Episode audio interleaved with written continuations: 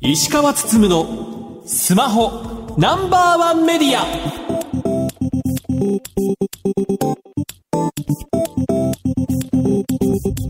皆さんこんばんは。石川つつむのスマホナンバーワンメディア。パーソナリティスマホ携帯ジャーナリストの石川つつむです。アシスタントの松代ゆうきです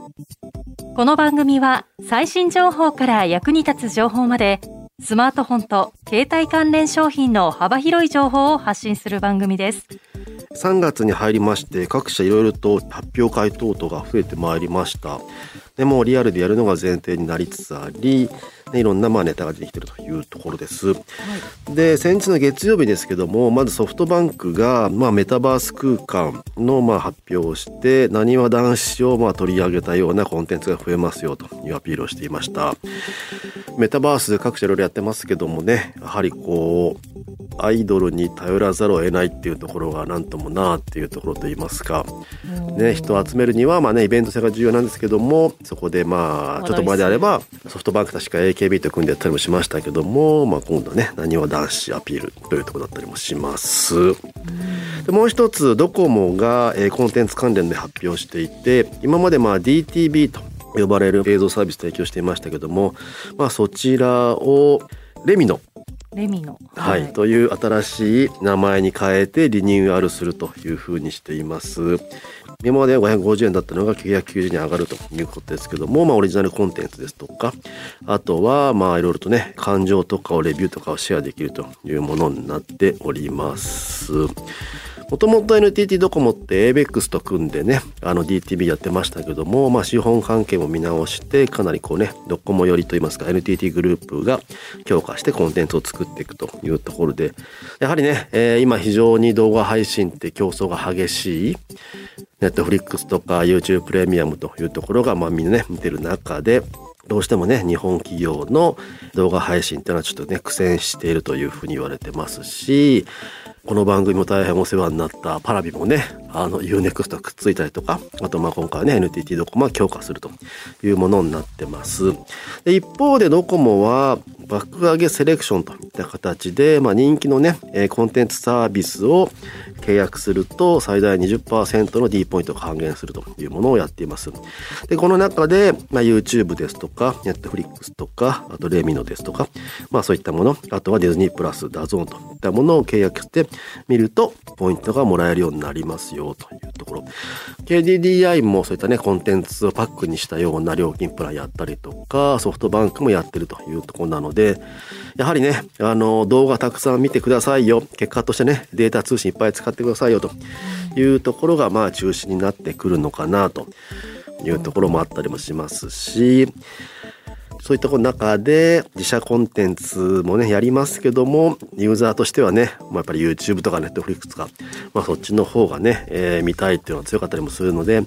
だったらこうねパートナー組んでドコモの場合は自分の好きなコンテンツ選べますよというものだったりもしますし au はねまとめて契約するとお得ですよという見せ方をしているので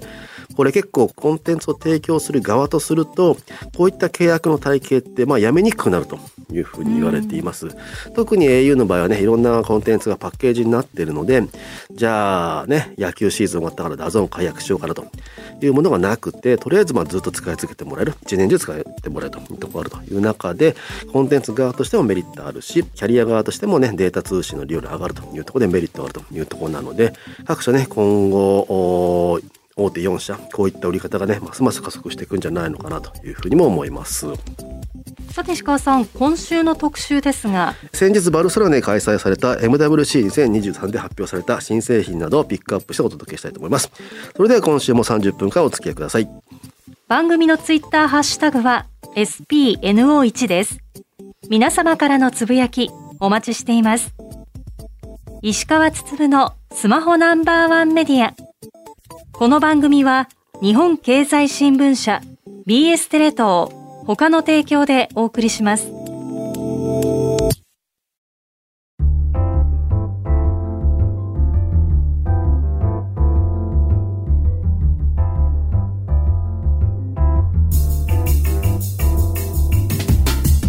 お聞きの番組はラジオ日経石川つのスマホナンバーワンメディアそれでは今週の特集です MWC2023 を振り返る。現地時間2月27日から4日間にわたりスペイン・バルセロナで開催された MWC バルセロナ2023で発表されたさまざまな製品を取材に行かれた石川さんにピックアップして紹介していただきたいと思います。さあ石川さん会場の様子いかがでしたでしょうか？そうですね。あの、まあ、バルセロナ MWC に関しては去年もまあ行って取材をしで今年というところで去年はオンラインとオフラインのまあ閉鎖という形でしたけども、まあ、今年はねリアル開催オフラインがメインになったというところです。実際に行って感じたのはほぼコロナ前に戻ってると言いますか人のまあにぎわい混み具合というところでもほぼ戻ってますし、まあ、みんなマスクしてないよねっていうのが当たり前にあると。でまあ、たまにいますけど、まあ、割合で言ったらもう1%もいないぐらいの人しかマスクしてないので。バルセロナにいた間はずっと自分もねマスクなしだったので、うん、まあ快適だったなというのがあります。そこら辺海外取材だと違いをより感じますね。そうですね。やはり感じますね、で、えー、ホール自体もほぼほぼフルフル使っていて、うん、去年は空き地とか目立ったんですけども今年に関しては空き地もほぼないような状態、うん、そういったね会場全体見渡して感じるのがソニーがいなくなってしまったというのが非常に悲しいかなと、うん、コロナ前まではねソニーブースがあってて発表会初日にはちゃんとね新製品をねお披露目してたんですけどもコロナになってもうねブース出さなくなってしまったというところは悲しいですし、うん、一方で中国メーカーが非常に存在感大きかったのかなと。でよくねファーウェイについてはねそれこそまあここ数年アメリカからの禁輸措置もあって日本でもねスマートフォン出せないというような状態続いててファーウェイ大丈夫なのかというふうに言われてますけどもただ MWC の会場ではファーウェイブース相変わらず健在といいますかむしろ前よりも巨大化してるというところもあったりとして存在感が大きいのかなと。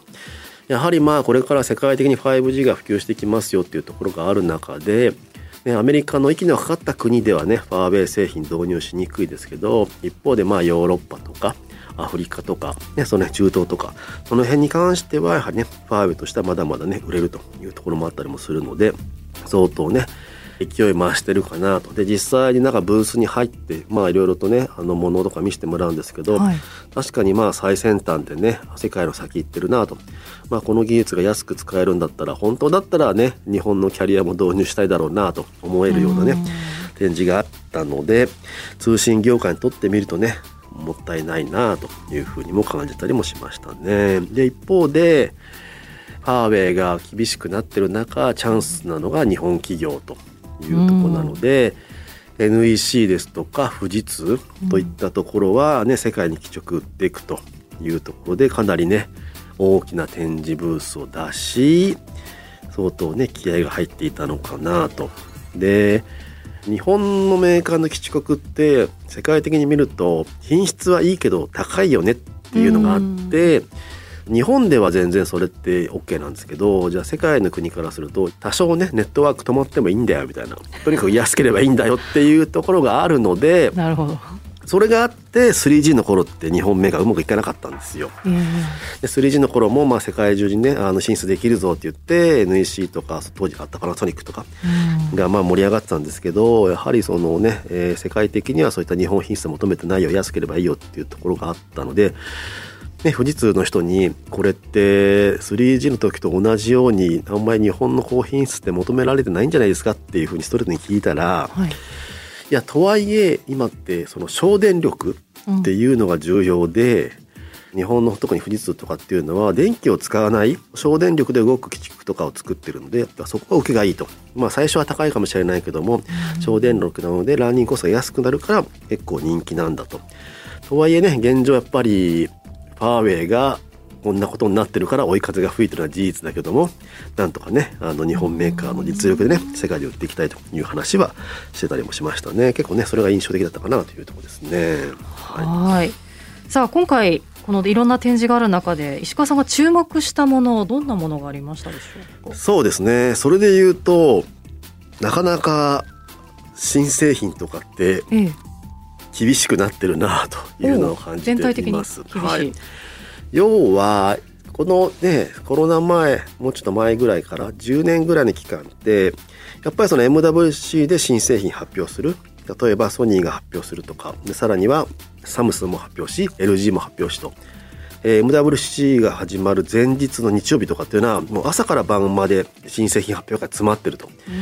ん、でもう会場ではなくてそういった会場と離れた場所のなんかホテルの、ね、宴会場だったりとか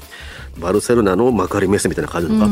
まあ、そういったところでこうね点在して発表会やってたのでメディアってこう朝から晩までいろんなところ点々と回って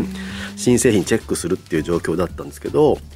まずサムスンはもう2月頭にアメリカで新製品ねギャラクシー S23 発表しちゃいましたよというところですしもう LG はねもうスマートフォンから撤退しましたよというところですし、ソニーももう MWC やめたみたいな感じになってるので。今まで主役だったメーカーがもう新製品を MWC で発表しなくなったと。っていうところで出てきたのがシャオミというところで、えー、シャオミ去年ぐらいから会場内にブースを目立つように出すようになってで今年は前日に発表会を夕方きっちりやって、まあ、新製品である、まあ、シャオミのね13プロシリーズを発表したと。1インチのセンサーが搭載したね、ライカカメラが載っていると。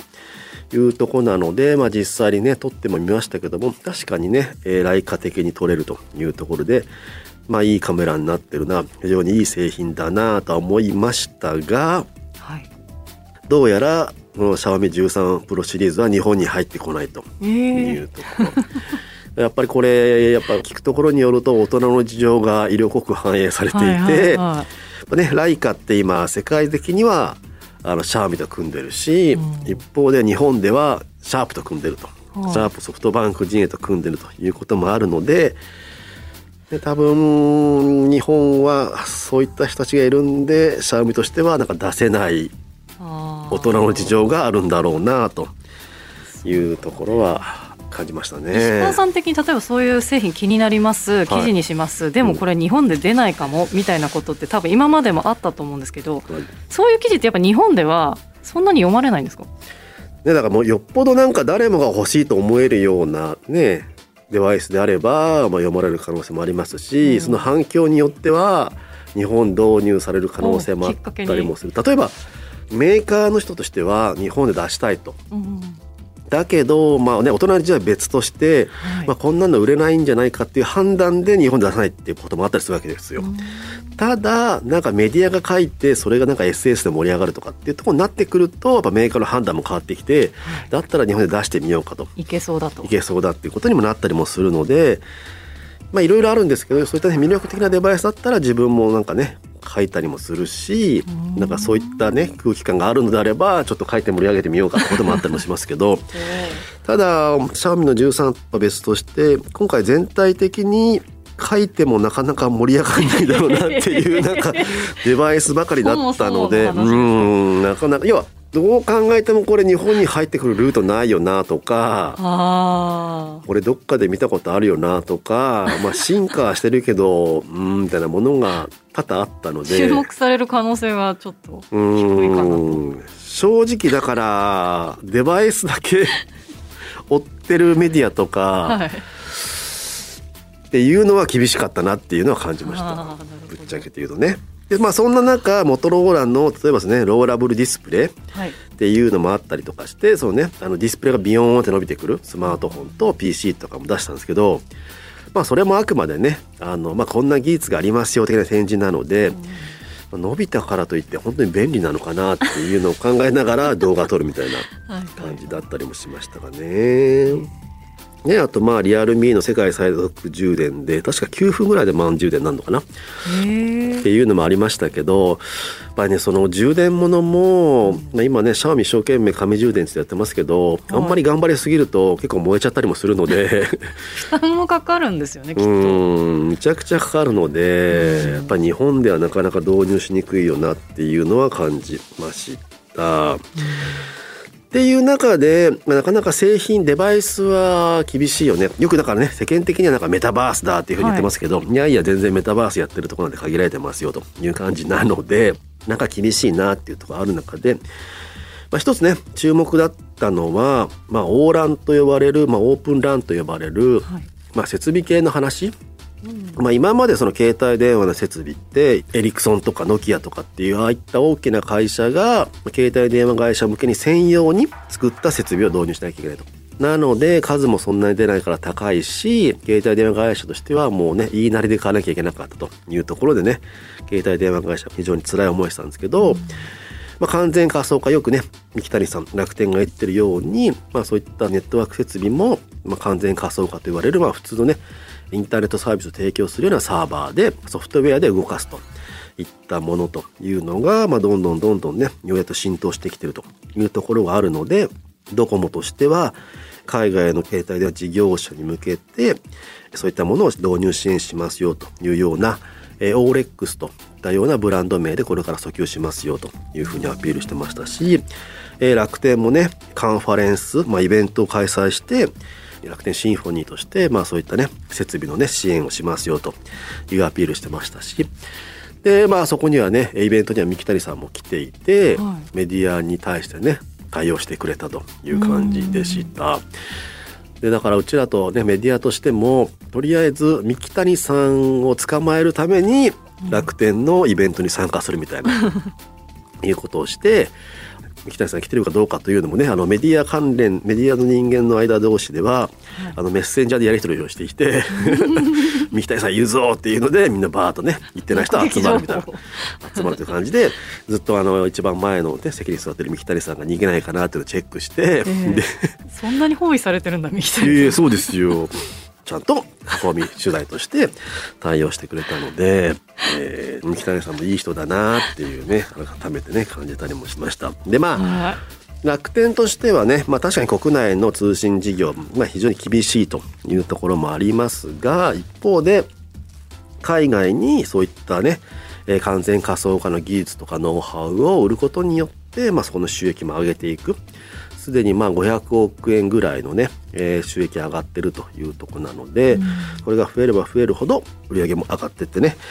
三木谷さんが言うにはアマゾンみたいにアマゾンってインターネット通販もやりつつ AWS っていうねクラウドサービスもやってるのでまあそういった関係性でね作れればいいかなという話をしていました。であとまあねそういった、えー、先ほどもちょっと触れましたけど NTT ドコモに関してはオーレックスと呼ばれるまあそういったねオープンランの取り組みというのもやってましたけども今年はね4年ぶりにドコモのブースとして出展をしていてかなりまあ賑わっていたのかなと。でもドコモはねあの非常に人もいっぱい来てましたし海外の方いやもう日本から、うん、はい、大量に来てましたしで、まあ、テーマとしてはそのオープンランとあと 6G、はいであとこの球と呼ばれるね XR っていう話をしてました。はいでまあ 6G で、えーと、中村さん以前ねこの番組に出ていた中村さんもいてまたインタビューさせてもらったんですけど、はい、そその時言われたのがドコモって今あの人間の感覚を拡張するっていうのをしてるんですよ。うんで実際にこのねあのボールを触ってたりすると人間が触った感覚が伝わってくると。で、まあ、通信通じて伝わってくるって話をしていて。けどそれって中村さんに聞いたらなんか松代さんに影響を受けたって話をしてて、はいはいはい、以前なんかその通販とかでそういった材質が分かるといいよねって話をしたっていうのがベースになって結構それ作った嘘？私もらえるんじゃないですか？そうねだからなんかいやこの間テレビ CM 見たんですよちょっとドコモのそれ、はい、で家であこれなんか私前コメントしたことあったって 確かに思ってはいたんですけど、えー。あそれなんだ。でも嬉しいですそうだからそのね増野さんの何が一言でちょっとやってみようかっていうので結構今ドコモの推し技術だったりもするので。だから実際ね遠くにいる人の指にセンサーがついていて例えばそのチャックを開けたりとか琴引いたりとか、まあ、いろんなことをするとその感覚が、まあ、センサーがねあの変換して離れているところに伝わるというところをやっていてやはりまあそういった普通の人のね何気ない一言によって、まあ、それで技術が誕生している。で、まあ、だからドコモって、まあ、本当にねいろんな技術を持っていて、まあ、一生懸命ね型や XR で、まあ、そういったね目から入ってくる情報で仮想空間にいますよと。で一方でそういった感覚本当に触った感覚食感を伝えますよってことをやってるんで今これバラバラなんですけど、これが一緒にくっつくことによってなんかとんでもない世界観ができるんじゃないのかなと。それが 6G 伝わっていくんじゃないのかなというところもあったりもするのでまあそういった意味ではなかなかね技術開発してるキャリアって世界でもまあ本当に珍しい存在だったりもするのでドコモとしてはねこの先結構面白い感じかなと。今回いい社長も来ていてお話もさせてもらいましたけども、はい、まあ、6G の世界としてねこれから盛り上がっていくんじゃないのかなというふうにも思いましたね。うん、うんでだからまだ 6G って、まあ、中身的にはまだ決まってないんですけど、はい、ただ一方で衛星使った通信っていうのもだいぶ今年 MWC では展示というのが増えてきたのかなと。で楽天モバイルが AST という会社と組んでやるっていうふうに言っていてかなり三木谷さんとしては AST と組むことによって日本の人口をね100%カバーしますよ人口カバー率100%になりますよとかもう今持っているスマートフォンでもうバリバリネットできますよというふうなアピールをしているんですけど一方で要は今まで楽天だけのアピールだったのが今回ボーダフォンでも、はいはい、まあ、ボーダフォンも収集しているので AST 使ってやりますよというふうに言っていてあとノキアもねパートナー組んでやってるという話をしていました。で三木谷さんはうちが最初に金出したっていうのをアピールしてくれっていうふうに言ってたので。なるほど。AST の創業資金はうちが出したんだっていうふうに言ってたのでそれをアピールしてくれって言われたんですけど、はい、一方で別の携帯電話会社の偉い人に話を聞くと本当に AST ってできるの？って言い方をしてるところもあったりとかして、一つには技術的にまだまだ難しいんじゃないかと言い方もしたりもしますしあとやはりその衛星が飛んでるのって世界の周波数を飛ばすってことになるので地球に向けて、うん、それってじゃあ本当にライセンス的に問題ないのかっていう話をしたりとかするので。俺ねあの楽天としては2024年から25年にかけて AST で、まあ、スペースモバイル計画として全国にね電波飛ばすというふうに言ってますけども、もう楽天はもうやる気満々絶対やるぞというふうに言ってるし別の会社の人はいやいやどうなのよできんのっていうふうに言ったりもするので、もうね、取材する側としてはこう、ね、どっちを信じたらいいのかっていうね。確かにやっぱそこら辺足並み揃わないとちょっとね難しい部分もありますもん新しい技術とか。そうだからね技術って進化するのででしかもやっぱりこうまだ34年前までそんな衛星使ってスマホで通信するなんて無理に決まってるじゃんっていうのは常識だったんですよ。この23年ぐらいでいやいやできんじゃねって話になってきたので、うんあ楽天そうかだいぶこう先を読んでやってんなっていうふうにね自分も意見が変わりつつもあるんですけど一方でい。やいやいやいやっていう人もいるので。ね、この先どうなっていくのかっていうのはね非常に興味津々かなと思います。どちらの意見もなんか分からなくないなっていう、ね、そうですそうです。なのでどちらの意見も紹介するという感じだと思いますね。うん、なのでまあなかなかその今回の M 出しに関して言うとデバイスの進化っていうのはちょっとね踊り場に来てる感じはしますけどネットワークの進化オープンランとか衛星とかっていうところは面白かったのかなというところもありました。はあ、あとすごいなと思ったのがクアルコムの技術展示みたいので、はい、まあ、スマートフォンに AI が載ってるってのは当たり前なんですけど通信につながってなくても AI が端末の中で動いて、絵を描くみたいな。今絵を描く AI って流行ってるじゃないですか。なんか適当にハワイのビーチとかって入れると、まあ、AI が絵描いてくれるみたいな、はい、それがネットにつながってなくてスマートフォン単体で絵描いてくれるようになってたので、うん、なんかあれはすごいなと思いましたしまだまだ AI でスマートフォンって進化をしていくんだろうなっていうのは非常に感じましたね。うんまあ、今ねチャット GPT とか Bing の AI 検索とかって流行ってますけどおそらく将来的にはもうスマートフォンって勝手にメールの返事を書いてくれたりとかスケジュール入れてくれたりとかするようになるんじゃないのかなっていう気はしていて。うん。で今 AI ってなんかねカメラの画質の進化ばっかりやったりもしますけどもうちょっとねエージェント的な進化っていうのはするかなとは思いましたね。はい、石川さん今回の発表を振り返ってみていかがでしょう？そうですね。やはりまあかなりね久々にリアルでね盛況にあったというところで言うとやはりまあねこの業界のトレンドというかこの先読めるねイベントであることは間違いないのかなと思いましたしまあ久しぶりにねいろんな人にも会ったりもして現地だったりもしたりとかしてまあそういうところで楽しいというところもあったりもします。今回だから日本からツアーで行ってる MVN の人たちもあったんですけど、はいはいまあ、MVN の人たちってじゃあこの先ねどうサービス提供していくかとか、うん、業界トレンドどうなっていくかというところでね結構いろいろと勉強されてたところもあったりもしたのでやはりまあ通信に関わる人はね一度ね行ってみる価値のあるイベントなのかなというふうに改めて思いました。はい、はい、というわけで石川さん取材お疲れ様でした。ありがとうございました。はい、ありがとうございました。以上特集 MWC2023 を振り返るでした。石